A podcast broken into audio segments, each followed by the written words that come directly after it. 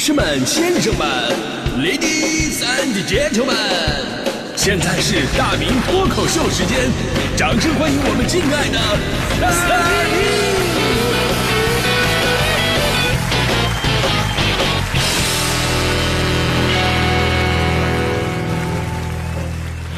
好，欢迎各位来到今天的大明脱口秀，我是大明。呃，情侣吃不到一起去有多可怕？这个问题呢，对于现在我来说呀，根本就不是一个问题了啊，因为我现在我跟谁我都能吃到一起去啊。哎呀，现在让我吃不下的可能不是因为菜，可能是因为人啊。而这个优点呢，也是我妈长期训练我的结果。我小的时候，幼儿园阿姨那时候做小调查啊，对吧？问我，哎呀，你都不不吃什么呀？啊，到我这儿了，我说我什么都吃。阿姨很开心。那中午做茄子你能吃吗？我说我不吃茄子。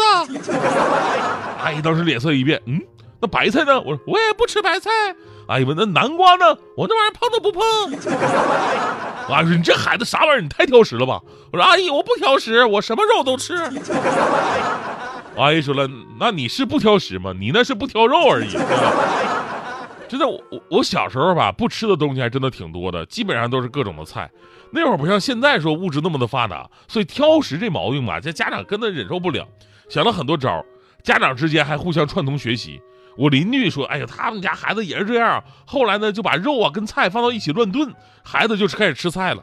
哎，乱炖两个字儿啊，可以说是启发了我妈。后来确实把我这挑食的毛病也治好了。只不过呢，他不是把菜跟肉放在一起乱炖，而是把我怼在墙角里边乱打了一顿啊。这么个乱炖，我从此以后我都不挑食了。现在你问我说，大明你不能吃啥？我的回答只有一个，就是我不能，我不能吃，我不能吃不饱。”其实吧，真的是等到长大了才明白，家长们不让我挑食的良苦用心。因为这不仅仅是说为了让我们营养更加均衡，而是在社会上，你不要成为一个特别矫情的人。我们都说办事儿见人品，但是你说人多长时间才能办一件事儿啊？但吃饭不一样，吃饭一天三遍的吃，吃饭的习惯也是最容易考察你这人平时的行为特点的方式了。虽然说挑食啊，或者是说对某种食物非常拒绝，这并不代表这人什么大毛病，对吧？但是在人跟人的接触过程当中，尤其是情侣之间，这真的就会成为一个最大的矛盾隐患。咱们昨天说一个新闻嘛，说武汉有一个妻子怀孕了，平时本来就嘴馋，怀孕以后啊，那更敞开了啊，更爱吃了。然后家人呢也为了她换着花样的给她做那些营养餐，看起来就特别的有食欲。后来呢，她老公啊就陪她一起吃，结果呢，夫妻双双吃出了胆结石。然后呢，专家提醒说，进补也需要有度，过度的营养餐反而不营养，等等等等，巴拉巴拉说一堆。呃，专家说的肯定是没错的，这点确实需要注意。但是呢，我在这条新闻当中，我还看到了一种小幸福，对吧？那就是世界上最浪漫的事情，就是我们在一起慢慢的变胖。生活无非是柴米油盐酱醋茶，所以夫妻俩人能吃到一起去，这就是最大的幸福。这个说实话，我太想吐槽，我真的太想吐槽了。我经历过太多跟我吃不到一起去的了，啊，有那种只爱吃西餐跟洋快餐的，对我热爱的什么沙县小吃、兰州拉面绝对不会踏足半步的；有热爱各种沙拉，但是就是不吃东北大拌菜的；有不吃牛肉但是吃牛排的；有不吃烧烤但是吃日式烤肉的。还 有我特别理解不了，就吃水煮鱼一定要拿着一碗清水在那涮。我就说了，哎，那咱们直接去吃那个云南石锅蒸汽鱼不行吗？他说不行，那个不辣 啊。我吃水果也是啊，我不知道是现在的女生都这样还是怎么着的，就每次我买的水果她都不吃。后来发现她爱吃的水果都是什么草莓啊、车厘子啊、榴莲的晴王葡萄啊。简单来讲就是什么贵喜欢吃什么。而我喜欢吃的水果都是非常简单的，什么香蕉啊、橘子呀，对吧？然后他说我不舍得花钱，我太抠门我的天哪！我一个中国脱口秀之王，我怕花钱。他跟我吃不到一起去就算了，竟然连起码的了解都没有。我当时我真的无比伤心。我只买香蕉橘子是因为省钱吗？你错了，我只是觉得他们吃起来更方便，不用洗而已。那所以这个故事告诉我们道理啊，就两个人哪怕年龄、背景、三观、爱好、财力、智力都相近，只要吃不到一起去，一样很难做朋友。你说。我口水都淌到地上了，他却说：“哎呀，好恶心呐！”啊，这不就是分分钟要绝交的节奏吗？只有在一起能疯吃麻辣烫、大嚼红烧肉、狂撸烧烤串串，怒吞煎饼果子，哪怕什么都不吃，也能在饭店边上一起闻闻味儿菜里边做的是什么菜，这才是爱情的起点呢，对吧？就我为了做这个话题，昨天我在很多的网站上，我看朋友们的留言，对吧？然后不理解的人就会说了：“哎呀，情侣吃不到一起去，有有那么痛苦吗？各吃各的呗。”我跟你说，只有经历过这种痛苦的人才知道，那不是说各吃各的就能解决的，因为陪伴呢才是爱情当中最重要的浪漫嘛。俩人工作一天了，如果最后一顿饭还不在一起吃，那生活缺少太多色彩。有朋友说了，说她的男朋友跟她完全吃不到一起去，她呢想吃生煎包，男朋友啊。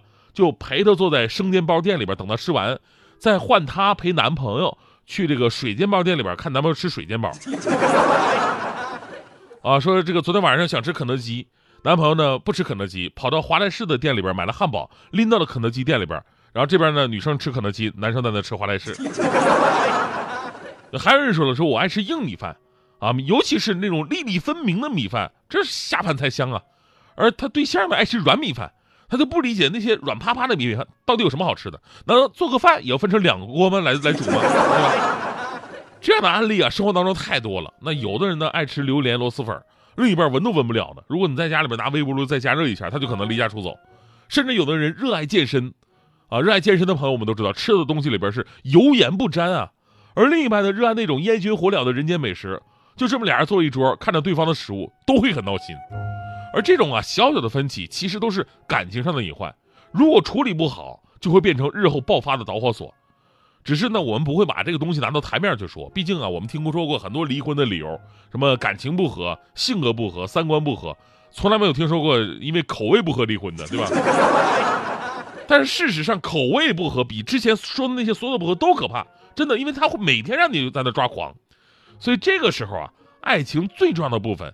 理解跟包容就显得尤为重要。这个世界上没有一个人说啊，我会永远为你让步啊，即便有，这人也不会过得很幸福。所以呢，如果真的出现了吃不到一起去的情况啊，我们是不是都可以彼此的往后退一步，少一点坚持，彼此到对方的世界里边去看一看，适应一下，也主动的去做出一些改变，对吧？去接纳那些陌生的东西，也许反而你会发现人生有很多的精彩。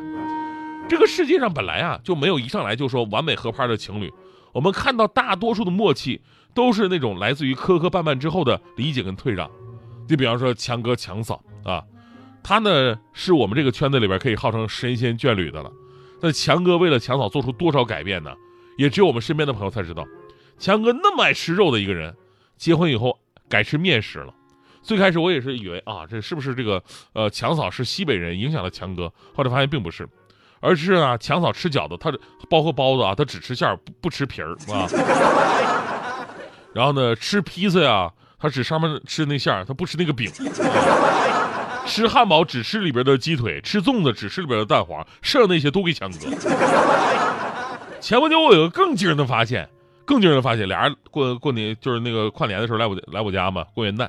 然后呢，我当时给他们洗了几个苹果，强哥当时拿起个苹果啃了一圈，剩下的给强嫂。我说强哥，你太不地道了，你那么多苹果，你给你给嫂子，你吃你剩下的干什么玩意儿？多恶心呢！